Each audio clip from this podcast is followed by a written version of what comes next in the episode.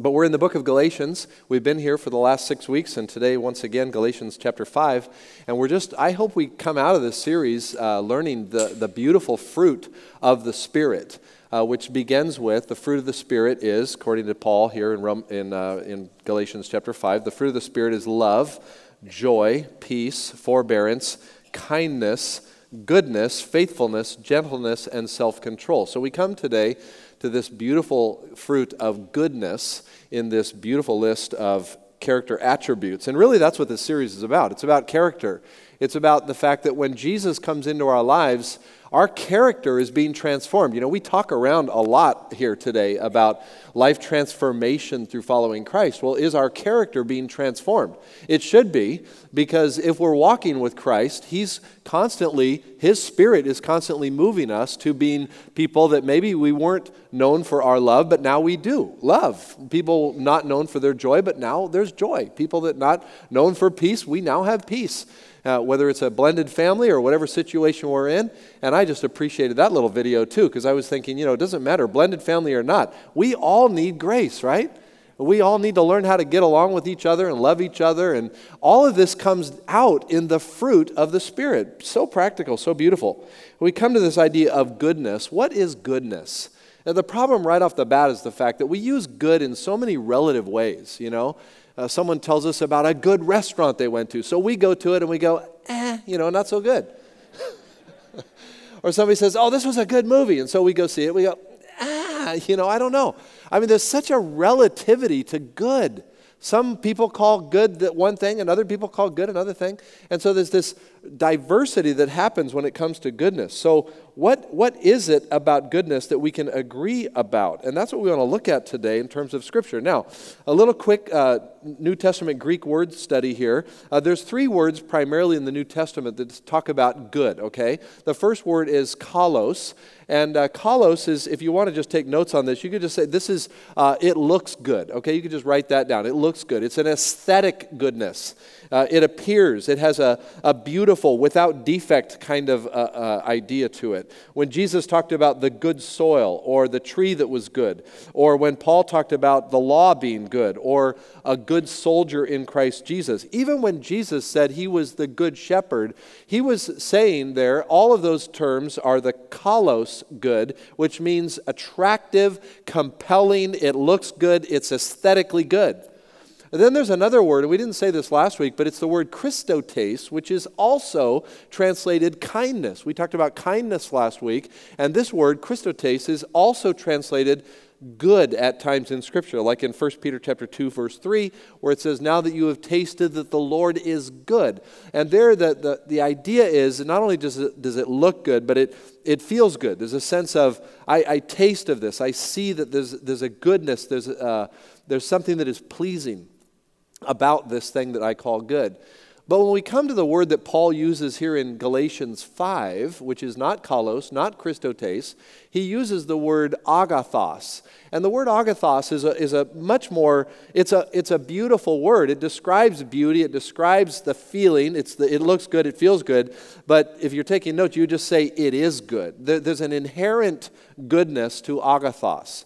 And the idea here, what Paul is saying is that when we become followers of Christ and the Spirit of God lives within us, there's an inherent goodness that dwells. There's a deep down, there's a thorough goodness. There's, a, uh, there's the reality of goodness that, watch this, it's a moral picture. It's, uh, that, it's a goodness that not just good for goodness sake, but it's a good that actually benefits others. Do You get that? Good. Okay, good. this word agathos, beautiful word. Um, it's, it's holiness in action. It's, why do you call me good? Jesus said, None is good but God alone. There's only one agathos. There's only one separated from all the rest that is truly, truly good.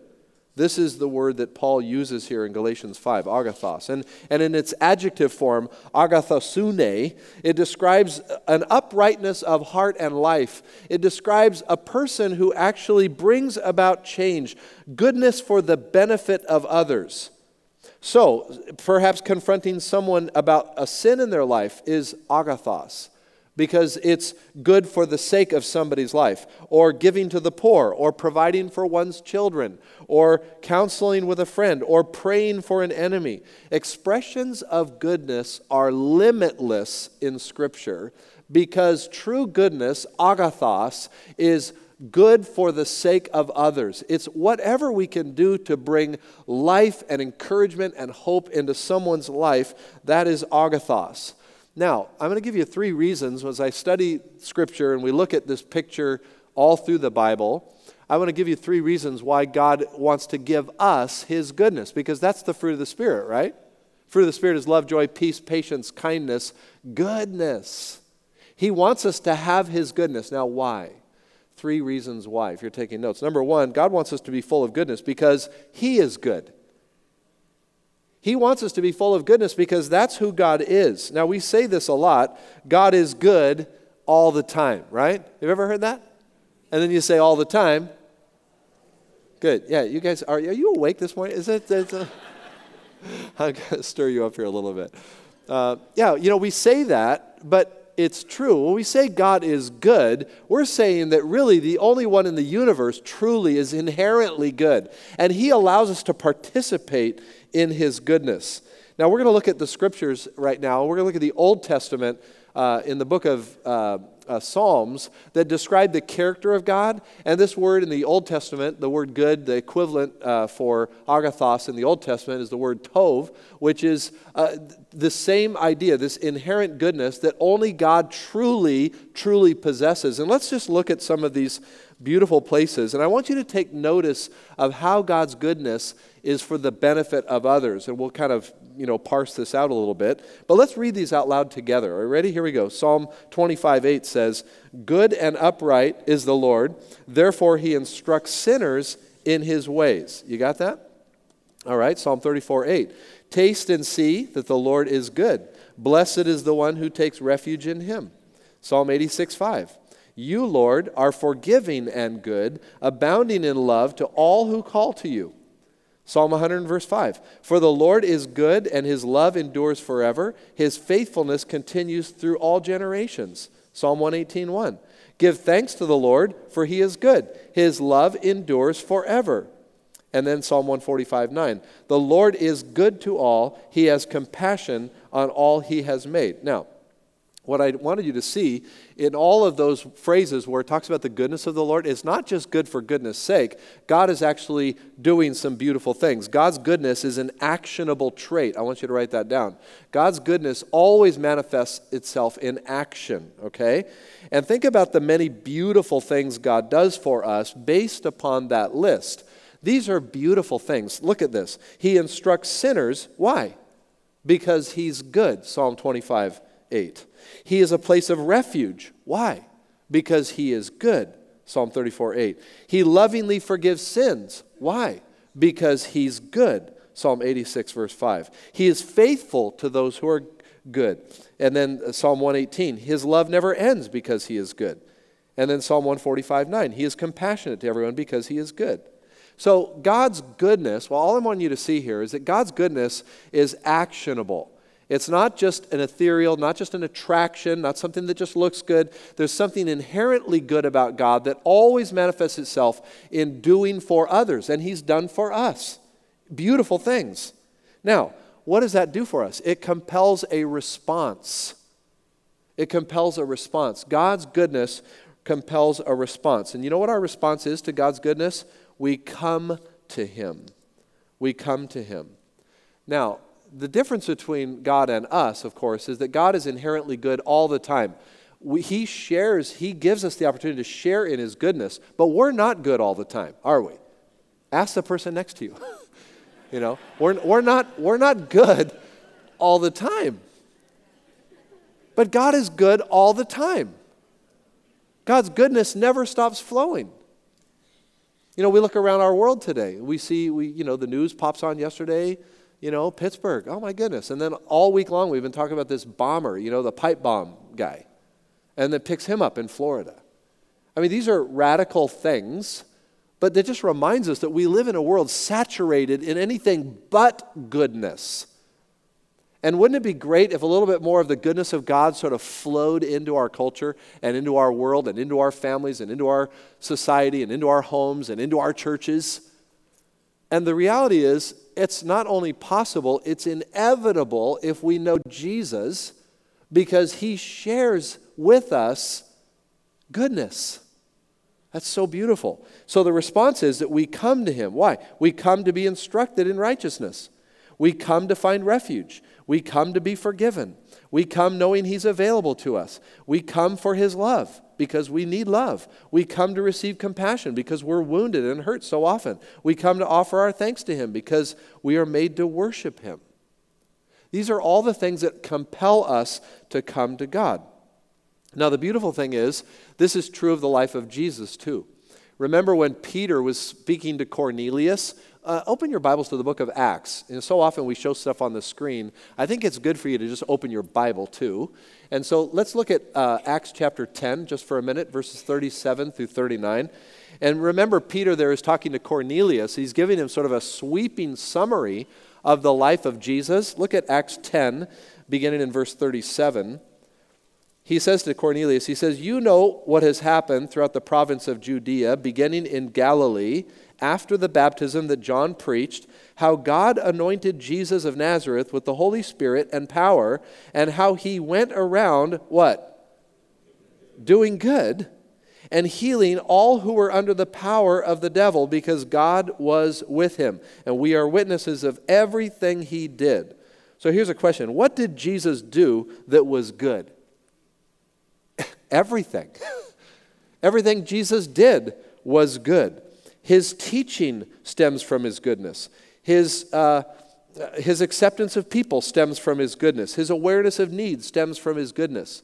His training of the 12 stemmed from his goodness. The words of rebuke he gave to those who needed it stemmed from his goodness.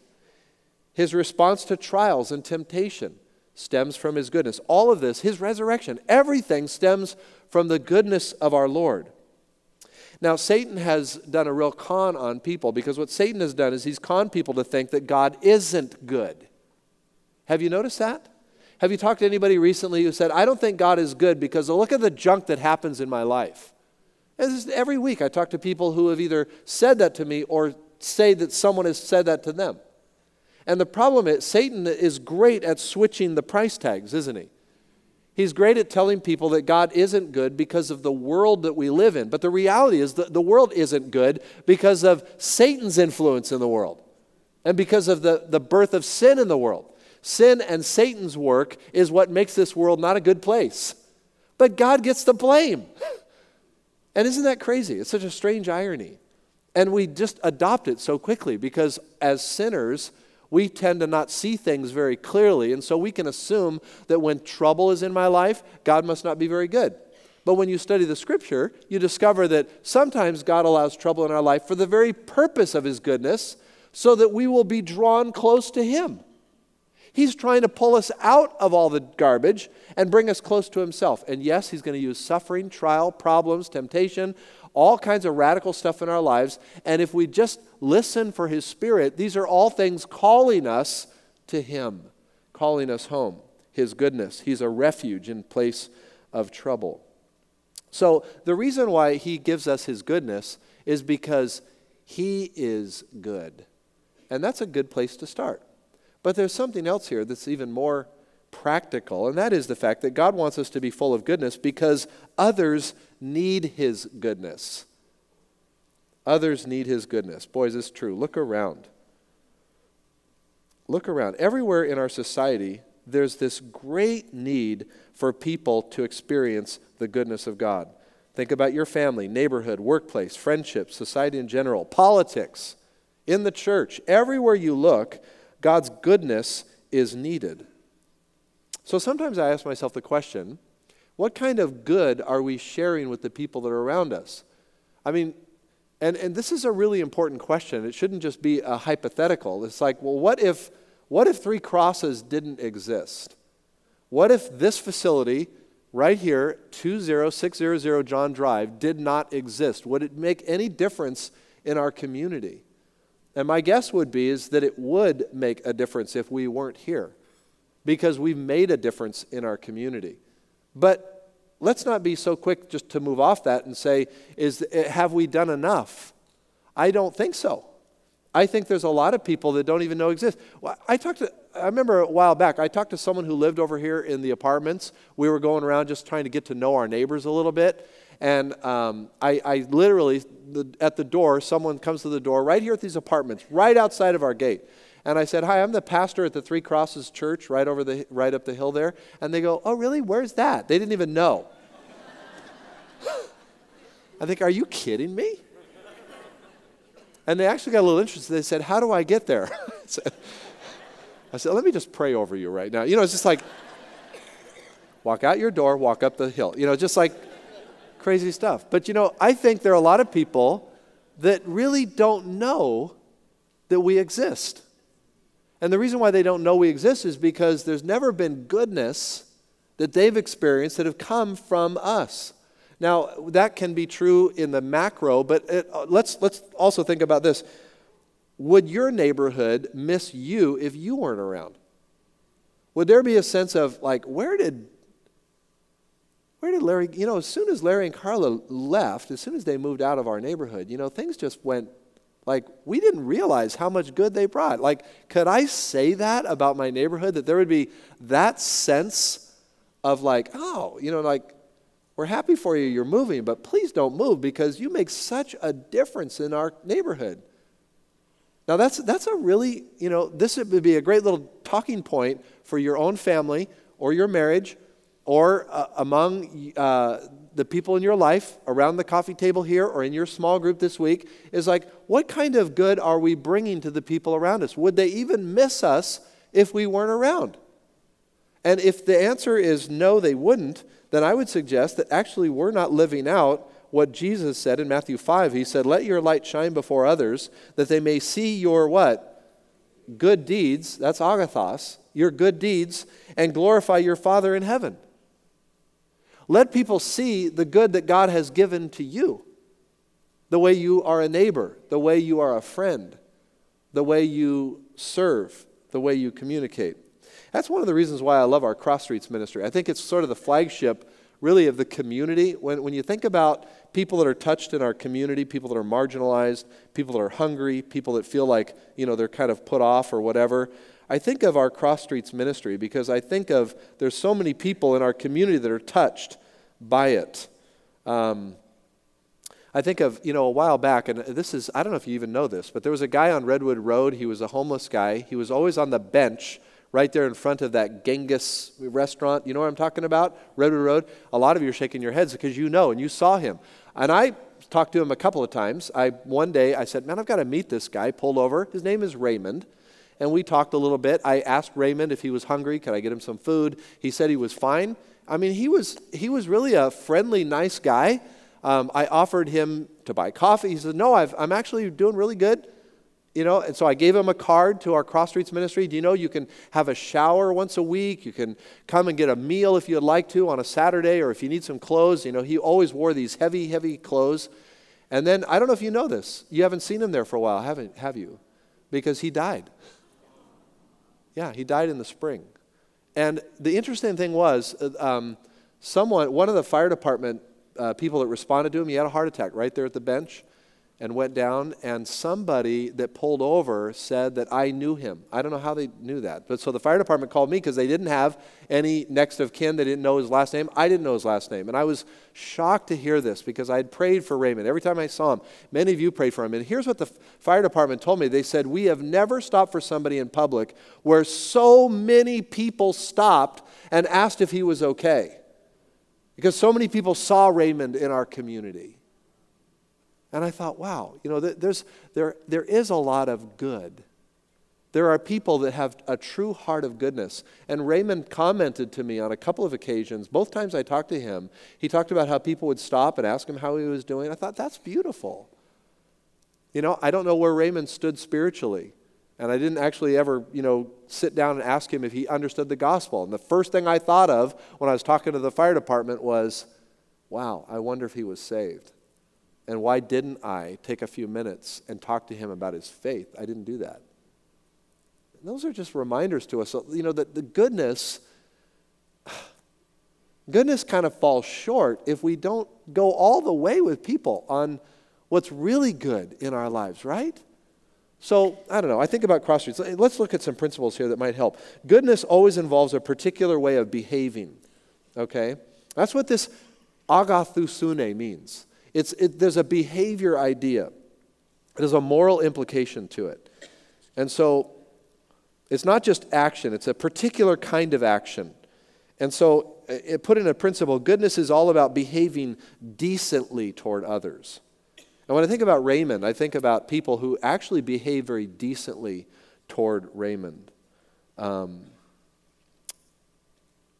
but I said, you know, Satan changes the price tags. And, you know, the book of Isaiah, the fifth chapter, verse 20 says, Woe to those who call evil good and good evil, who put darkness for light and light for darkness, who put bitter for sweet and sweet for bitter. Uh, there's just a, there's a switch over in our culture where things that are evil are called good, and things that are good are called evil. And that's just a crazy thing, but that's the reality of our culture. And that's why God says in the book of Amos, He says, hate evil, love good, maintain justice in the courts. Perhaps the Lord God Almighty will have mercy on the remnant of Joseph. And so He's talking there about Israel, how it had turned its back and really had stopped doing good. Micah 6 8, He has shown you, O man, what is good. And what does the Lord require of you? But to act justly and to love mercy and to walk humbly with our God. Micah 6 8, beautiful verse. What is good? To walk humbly before God, to love, to act justly and to love mercy. You know, you look around at our culture, I think of a couple things that are just really practical. I think, I think of the Me Too movement, you know. I think of that emerged because of the fact of the ugly reality that politicians, bosses, supervisors, clergy, people who are entrusted with privilege and great responsibility often use their positions of authority to, uh, to hurt people, women in particular. Uh, goodness preserves decent behaviors around those of the opposite sex. Uh, when there's love, it's pure love. When there's goodness, it's true goodness. Listen to what Paul says to the Thessalonians, chapter 4. Each of you should learn to control your own body in a way that is holy and honorable, not in passionate lust like the pagans who do not know God. And that, is, and, and that in this matter, no one should wrong or take advantage of a brother or sister. The Me Too movement has begun because of people who take advantage of the opposite sex. And I think that that's a tragedy. That's not behaving decently. Um, I think of the prevailing winds of racism in our country. How terrible. I mean, whether it's the shooting in Pittsburgh that has to do with, you know, the Jewish and not necessarily a race, but the, the, the people group of, of the Jews. Uh, but I, all members of society, color, people of color. I'm, I'm so ashamed at the way uh, our, our culture has treated people of color. And it's, it's a little bit disingenuous, probably, for those of you that are, have color, uh, for, to hear a white person talk about that way. I met, I met with my pastor friend Will Yancey this week, uh, African American man, beautiful man, and we had a very frank, open conversation about racism in our country and, and talked about that very openly. And it was a beautiful conversation. And I just admitted to him, I said, and I've got my own little story of how God has given me a, a, a love for uh, those who are not of my color. Um, and it goes back to when I was in high school and some of the things that went on on my high school campus and how I felt very threatened. Uh, ours was the first high school that went through uh, desegregation. Um, and so there was a lot of racial tension on my high school growing up. We had riots, we had campus closures, and there was a few times where I, I was in a, pl- a position where I could have started hating people that were of uh, African American descent. And, and the Lord just turned my spirit around on that completely. And now I have such a great love for and such an embarrassment over the way white people have treated, in the history of America, the way white people have treated black people. And I, I am just, I'm astounded by that and embarrassed by that. And I always feel like I just owe, almost owe an apology, you know, when I talk to my African American friends, because I feel like it's such a, an injustice. But we know, living in our country, that racism has, is far from being over, right? And, and so th- th- I'm just saying, I mean, this is the kind of stuff that goodness does. Goodness addresses those kinds of things. Here's some words that speak of decency in the way we treat others respect, honor, encouragement, love, graciousness, politeness, truth, acceptance, humility, forgiveness, patience, diplomacy, modesty, courtesy. We could go on. Matthew 7 12. Here's the best way to capture it from what Jesus said. So, in everything, do to others what you would have them do to you, for this sums up the law and the prophets. Matthew 7 12. Isn't that good? I love that. Now, just, just so we see that decency goes all throughout the scriptures, especially throughout the New Testament, look at all the ways that God tells us to treat each other with decency. I'm going to rattle off a bunch here. But John 13, 34, love one another. Romans 12, 10, be devoted to one another. Romans 14, 13, stop passing judgment on one another. Romans 15, 7, accept one another. Romans 16, 16, greet one another. 1 Corinthians 1, 10, agree with one another. Galatians 5:13, serve one another. Ephesians 4:2, be humble, gentle, patient, bearing with one another. Ephesians 4:32, be kind and compassionate toward one another. Ephesians 5:21, submit to one another. Colossians 3:16, teach and admonish one another. 1 Thessalonians 5:11, encourage one another. 1 Peter 3 8, live in harmony with each other. 1 Peter 4 9, offer hospitality to each other. 1 Peter 5 5, clothe yourselves with humility toward each other. Is that incredible? Those are all decent behaviors that we are to model before each other. And I just think that, that we can all grow a bit more in that area of our lives. That goodness is not just for goodness sake. It looks good, it feels good, but it is good because it issues forth in a, in a, in a conduct change. All right, so why does God want, us, want to give us his goodness? Because number one, say with me, he's good. Thank you. One of you got that. He is good. and secondly, because others need it.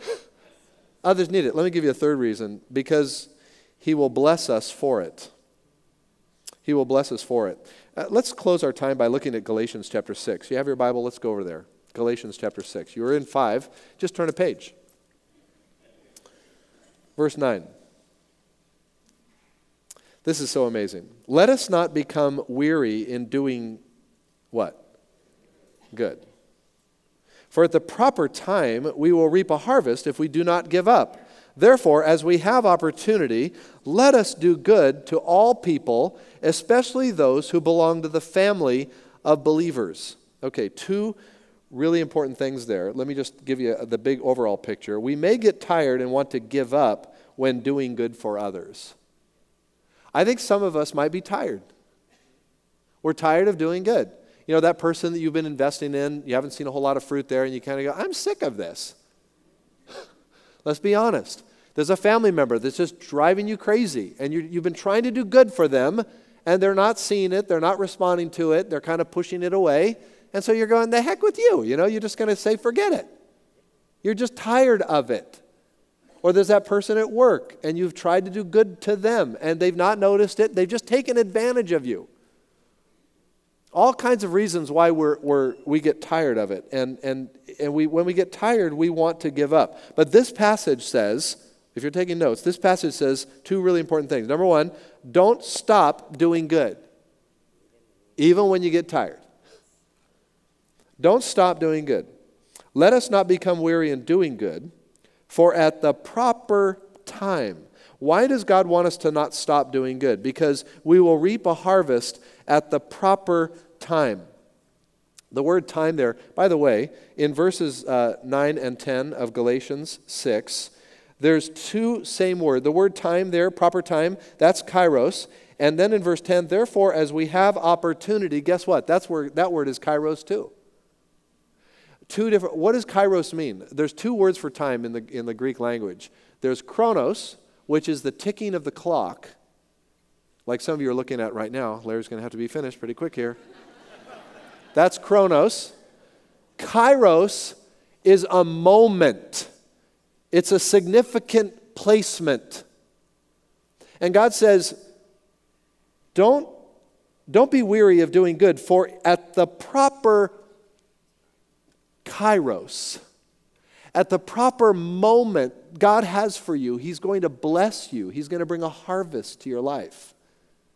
And that's why you should not give up, because it's, it's around the corner. You can't see it, you can't feel it, you can't touch it, and you're, deter- you're, you're convinced it's not going to happen. But God says, hang in there, stay, because it's coming. But then, not only should we not stop doing good because we're tired, but number two, seize the opportunities that arise for doing good. He says in verse 10, therefore, as we have opportunity, this is the same word, kairos. Since we have moments where God opens up an opportunity for us, we should take them, we should seize them. Watch this, because if you don't take those, you can guarantee there won't be a harvest. Doesn't that make sense? You know, if you don't take the opportunity, you can definitely say, there will be no harvest here. But if you take the opportunity, then in the proper time, not your time, but in the proper time, God's going to bring about a harvest. God's going to bring something about out of that goodness that you were about ready to let go of that you didn't let go of. I love John Wesley, theologian, pastor of the 18th century. He said, and he was known for saying this, I put it on the screen. This is so great. Do all the good you can, by all the means you can, in all the ways you can, in all the places you can, at all the times you can, to all the people you can for as long as you ever can. Isn't that good? And that's what that's what being good is about.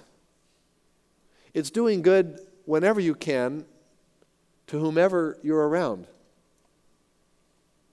You know, this week, some of us are going to make a kairos difference in somebody's life because we stopped and we did good for them. And I want you to look for those opportunities. That's your homework this week, and my homework too. Where can we bring good? Not just a feeling, but where we actually help somebody with our decent behavior. And if you've been touched by someone's decent behavior, then you've been transformed. And today, the thing that might be impeding that in your own life is that you've never experienced the true goodness of God by receiving His love for you personally. And I want to invite you to do that right now. If you've never opened your heart to Christ, this is the place that God brought you so that you might say, Jesus, I need you in my life. Let's go to the Lord right now.